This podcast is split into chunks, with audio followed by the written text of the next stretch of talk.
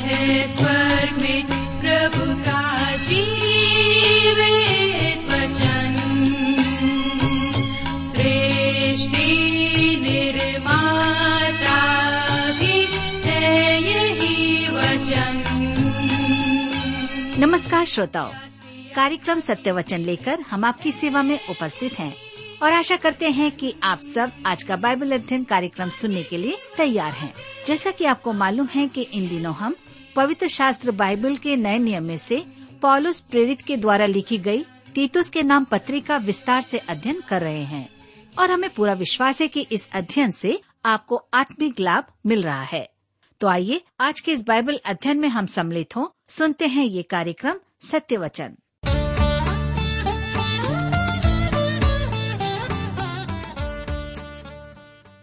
प्रिय मित्र, प्रभु यीशु के पवित्र और मधुर नाम में आप सबको मेरा नमस्कार।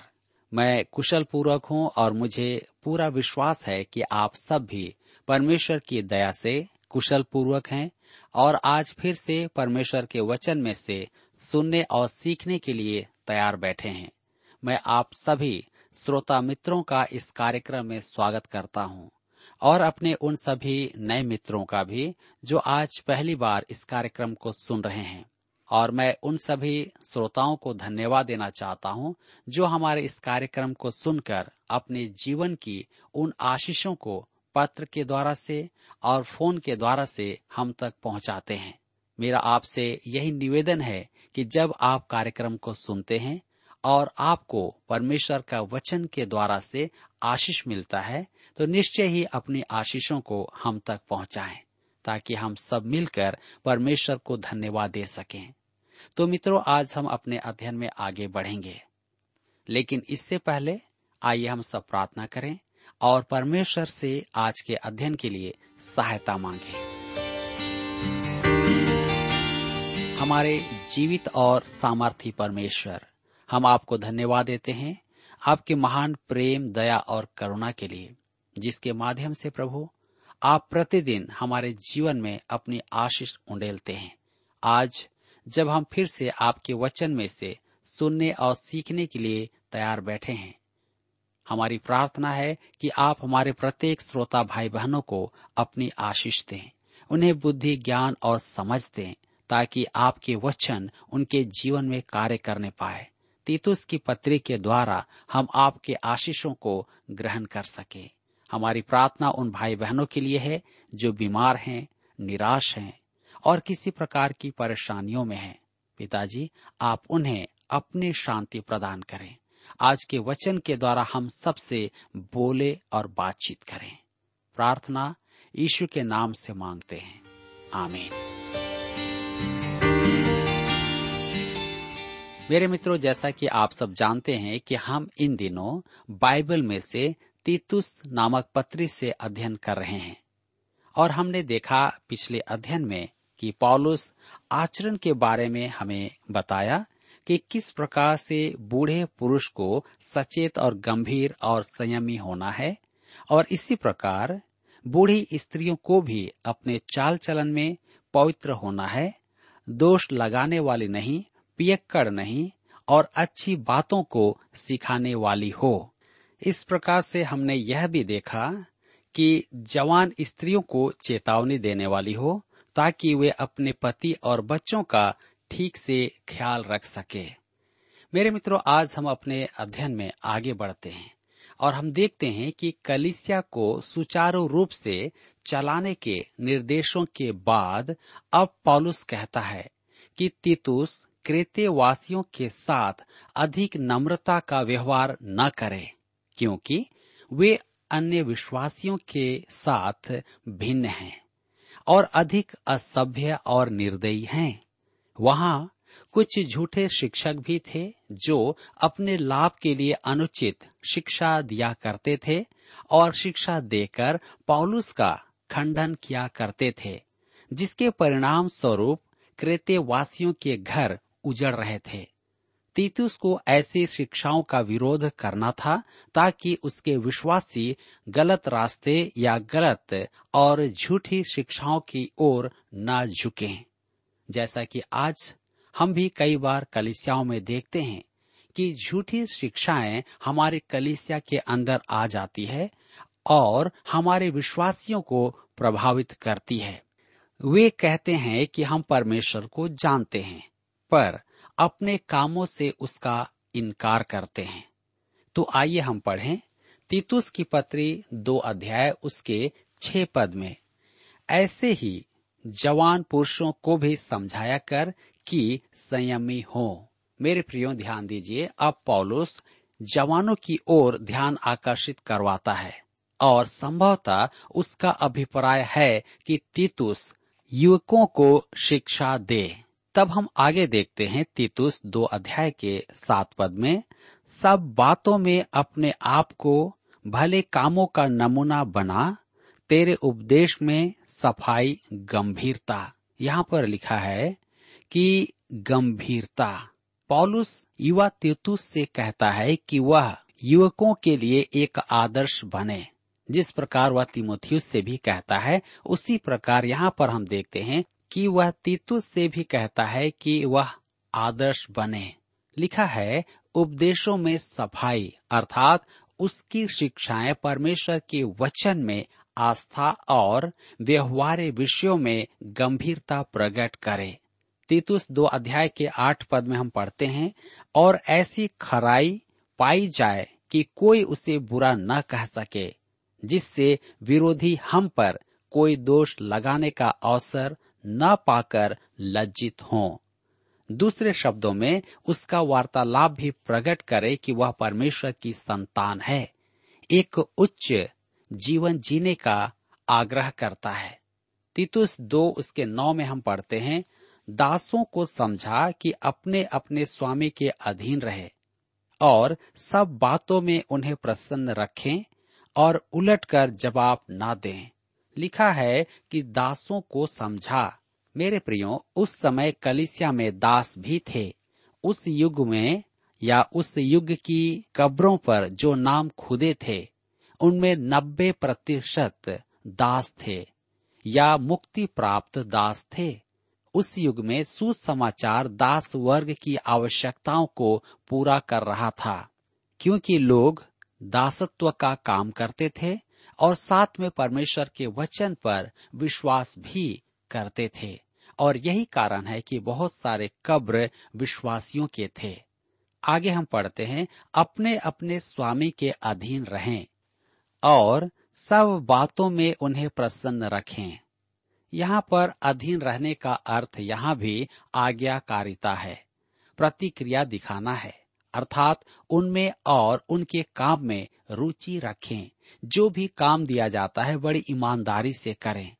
हमें अपने काम में और विशेष करके मसीही सेवा में संपूर्ण मन से काम करना है, अन्यथा सेवा निवृत्त हो जाएं, सेवा छोड़ दें। यदि आप मसीही संस्था के कर्मी हैं तो केवल इसलिए कि आप सेवा करना चाहते हैं। मेरे मित्रों, मैं आशा करता हूं कि आपको अच्छा आर्थिक सहयोग दिया जाता होगा, परंतु वह मुख्य बात नहीं है। मसीही सेवा मन से, मस्तिष्क से और हाथों से की जाती है। आगे लिखा है उलटकर जवाब ना दें, अर्थात अभद्र व्यवहार ना करें। जब आपका स्वामी आपसे कुछ कहे तो उससे आप अभद्र व्यवहार ना करें, उससे अच्छी रीति से जवाब दें। तीतुस 2 के 10 में आगे कहता है, चोरी चालाकी ना करें, पर सब प्रकार से पूरे विश्वासी निकलें कि वे सब बातों में हमारे उद्धारकर्ता परमेश्वर के उपदेश की शोभा बढ़ाएं।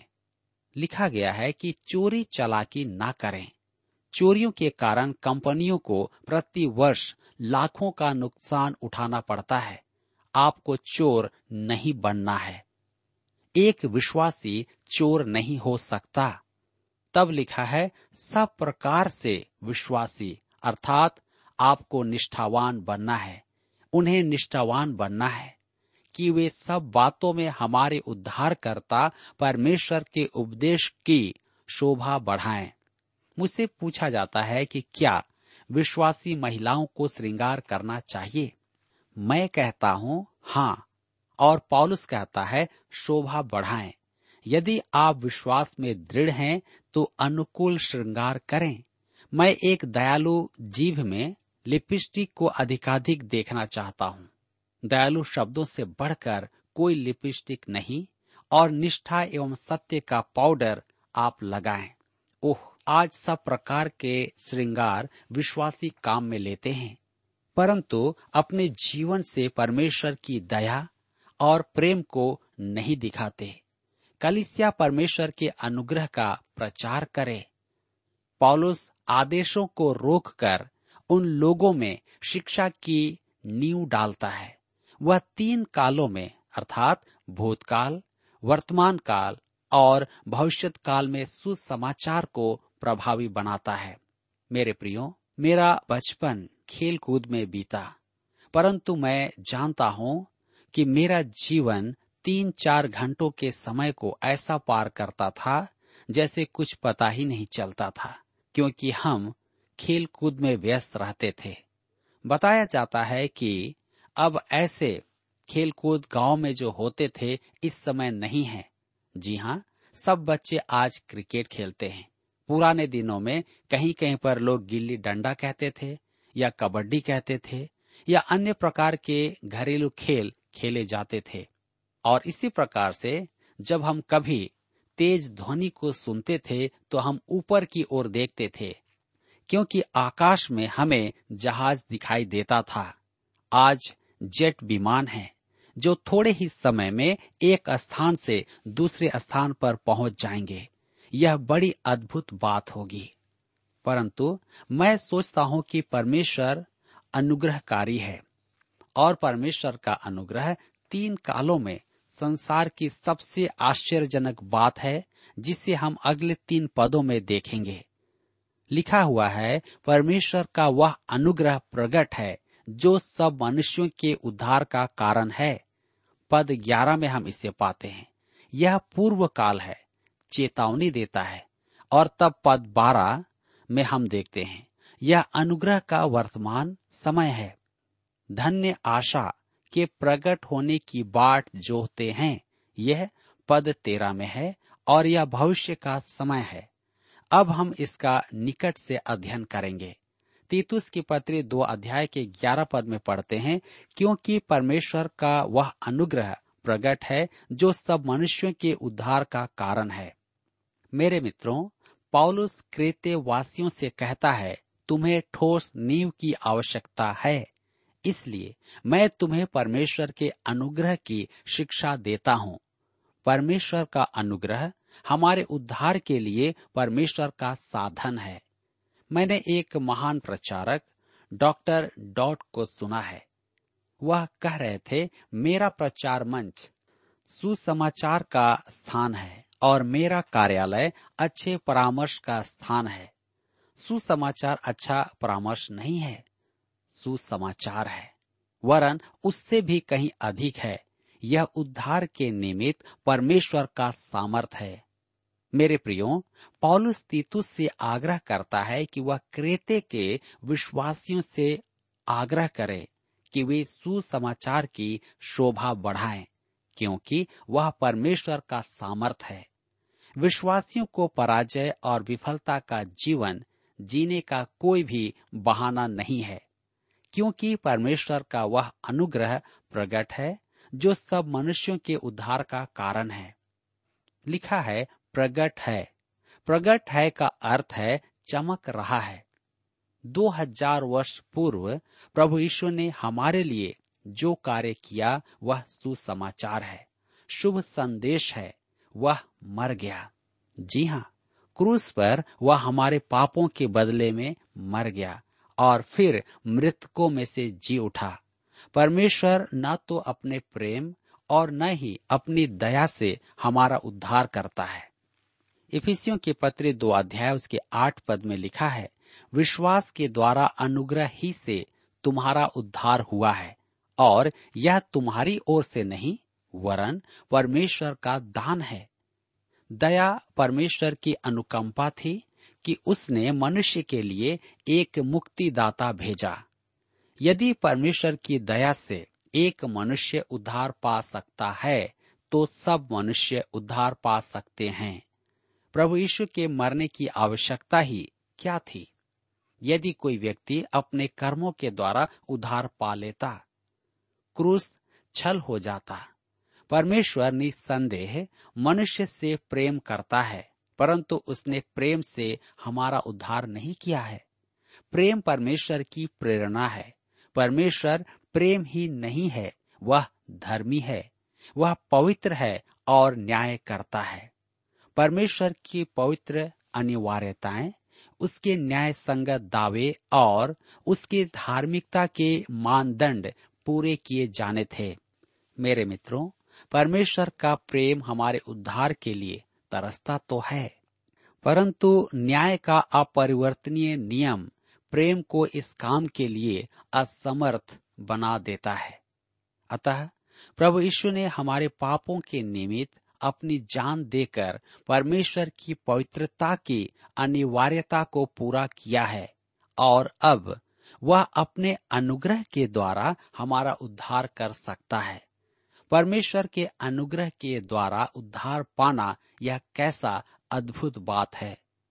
मेरे प्रियो, हम दोषी थे, हम पापी थे, हम पाप में थे और प्रभु यीशु ने हमारे लिए मृत्यु का दंड सहा, क्योंकि परमेश्वर का वचन कहता है कि पाप की मजदूरी तो मृत्यु है। हम दोषी थे, हमने पाप किया था और उसकी सजा हमें मृत्यु मिलनी थी, परंतु प्रभु यीशु ने हमारे लिए मृत्यु का दंड सह लिया ताकि हम बच जाएं।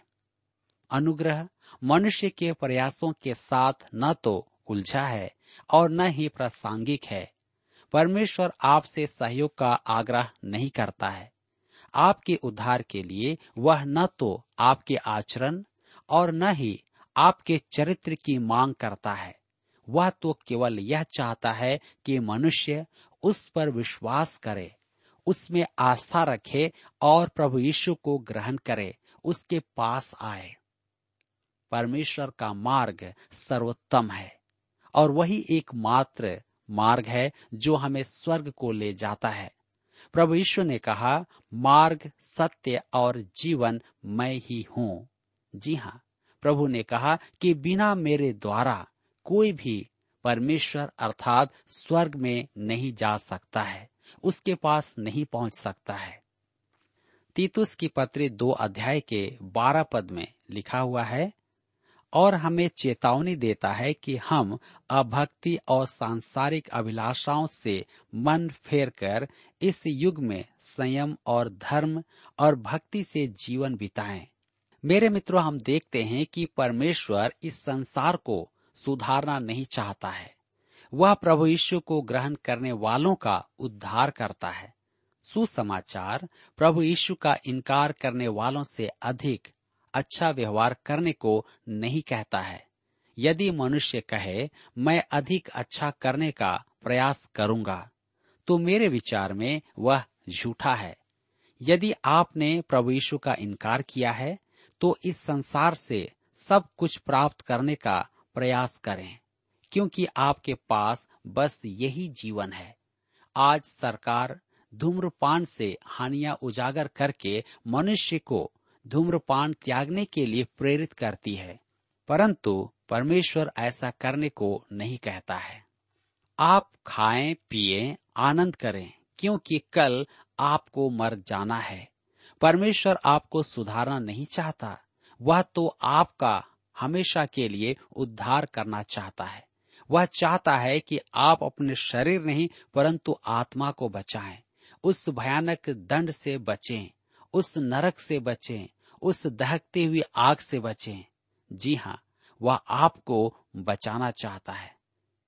इसलिए लिखा हुआ है कि चेतावनी देता है, अर्थात बच्चे का प्रशिक्षण परमेश्वर अपनों को जो उद्धार प्राप्त हैं, कहता है कि उसके लिए जिएं और सांसारिक अभिलाषाओं से मन फिराएं, संसार की बुरी बातों से मन फिराएं। आज लोग कहते हैं कि इस युग में कौन सच्चा जीवन जीता है। मेरे प्रियो, आप उनको ना देखें, इस बात को देखें कि परमेश्वर आपके जीवन से क्या चाहता है। आज लोग भ्रष्ट संसार में रहते हैं और भ्रष्टता से बचना चाहते हैं। ये सच बात है, परंतु कैसे? आप अपनी ताकत से नहीं, परंतु परमेश्वर की सहायता के द्वारा आप इस संसार में जी सकते हैं। अपने जीवन को आप बदलें और परमेश्वर की निकटता में लाएं। इसीलिए कहा गया है कि सांसारिक अभिलाषाओं से मन फिराएं। तीतुस की पत्री 2 उसके 13 में लिखा है, और उस धन्य आशा की अर्थात अपने महान परमेश्वर और उद्धारकर्ता यीशु मसीह की महिमा के प्रकट होने की बाट जोहते रहें। लिखता है, उससे धन्य आशा की बाट जोहते रहें। यह परमेश्वर की योजना में अगली घटना है। प्रभु यीशु अपने कलीसिया को इस संसार से ले जाने के लिए आ रहा है। अपने महान परमेश्वर और उद्धारकर्ता यीशु मसीह की महिमा के प्रकट होने की बाट जोहते रहें। मेरे मित्रों, इससे स्पष्ट है कि पौलुस प्रभु यीशु के ईश्वरत्व की शिक्षा देता था। वह महान परमेश्वर हमारे उद्धारकर्ता के विषय कह रहा है। वह कौन है? प्रभु यीशु मसीह। उसने क्या किया है? तीतुस 2 के 14 में लिखा है, जिसने अपने आप को हमारे लिए दे दिया कि हमें हर प्रकार के अधर्म से छुड़ा ले और शुद्ध करके अपने लिए एक ऐसी जाति बना ले जो भले भले कामों में सरगर्म हो। उसने अपने आप को दे दिया कि हमारा उद्धार करे। उसने मूल्य चुकाया कि हमें हर प्रकार के अधर्म से छुड़ा ले। और तब कहता है, और शुद्ध करके अपने लिए एक ऐसी जाति बना ले जो भले भले कामों में सरगर्म हो। मेरे प्रियो, यह सच है कि परमेश्वर चाहता है कि हम उसके लिए जिएं और भले काम करें, परंतु मेरे मित्रों, उससे पहले आपका उद्धार करना होगा। अर्थात आपको यीशु के पास आना होगा, अपने पापों को स्वीकार करना होगा ताकि वह आपके पापों को क्षमा कर सके। तीतुस 2 के 15 में लिखा है, पूरे अधिकार के साथ ये बातें कह और समझा और सिखाता रह, कोई तुझे तुच्छ ना जानने पाए। पौलुस तीतुस से कहता है, तू एक युवक है, इसलिए कोई तुझे तुच्छ ना जानने पाए। तीतुस को पूरे अधिकार से यह सब बातें लोगों को अर्थात विश्वासियों को सिखाना था। यह एक अद्भुत पत्र है और प्रत्येक युवा प्रचारक को सावधानी पूर्वक इसका अध्ययन करना है। और इसके द्वारा से हम जान पाते हैं कि एक प्रचारक को, एक विश्वासी को, एक कलीसिया के प्राचीन को किस प्रकार का जीवन जीना है। मेरे मित्रों, यहाँ पर आज हम देखते हैं कि परमेश्वर का वचन हमें इस बात का स्मरण दिलाता है कि अनुग्रह के द्वारा हमारा उद्धार होता है और परमेश्वर नहीं चाहता कि हम नाश हों। वह चाहता है कि हम बचाए जाएं, उद्धार को प्राप्त करें। आइए हम परमेश्वर के पास आएं और प्रभु को अपने जीवन में स्वीकार करें ताकि परमेश्वर हमारे जीवन में अपने कार्यों को करने पाए और हम उसके आचरण के अनुसार जी सकें। मेरे मित्रों, यहाँ पर आज हमारे अध्ययन का समय समाप्त होता है और मुझे आशा ही नहीं परंतु पूर्ण विश्वास है कि आज के इस अध्ययन के द्वारा आपने अपने जीवन में अवश्य ही आत्मिक लाभ प्राप्त किया है। प्रभु इस वचन के द्वारा आप सबको आशीष दे।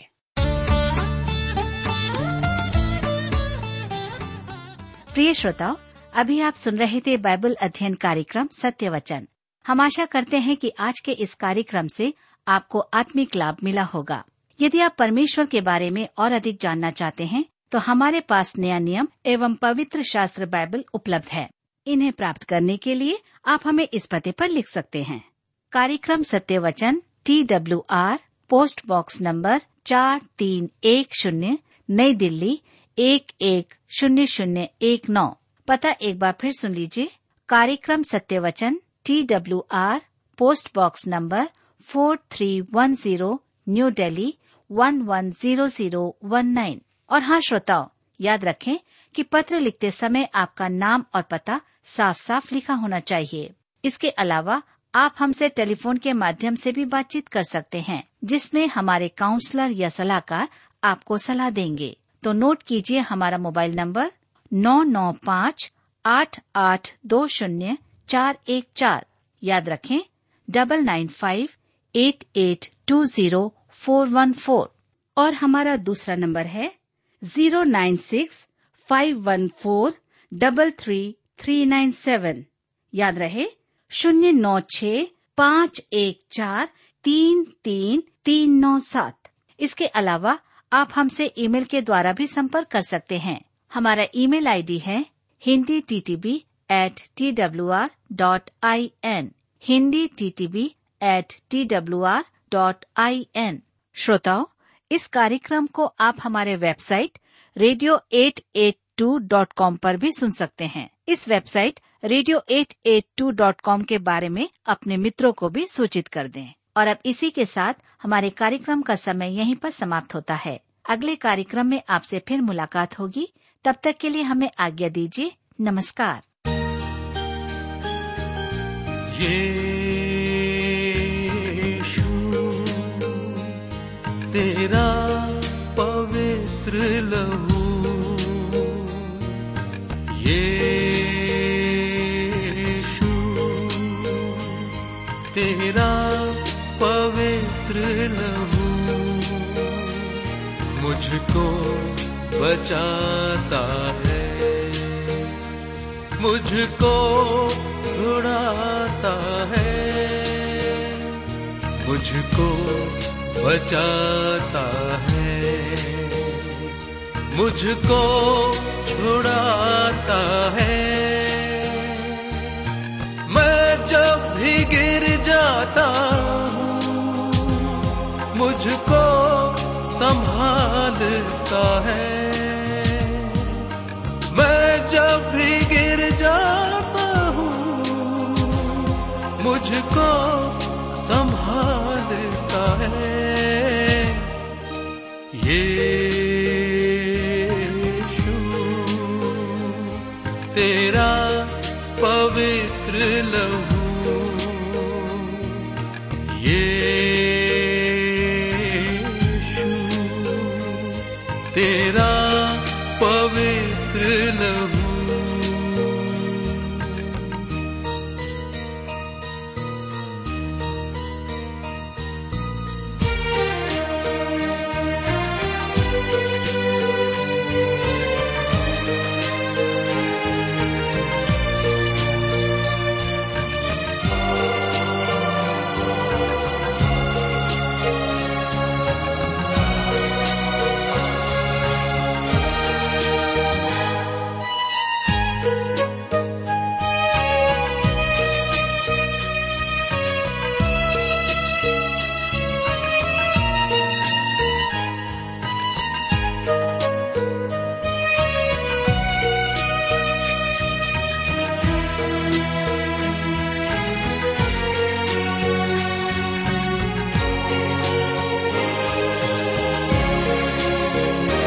तेरा लहू चंगा करता है, तेरा लहू शिफा देता है,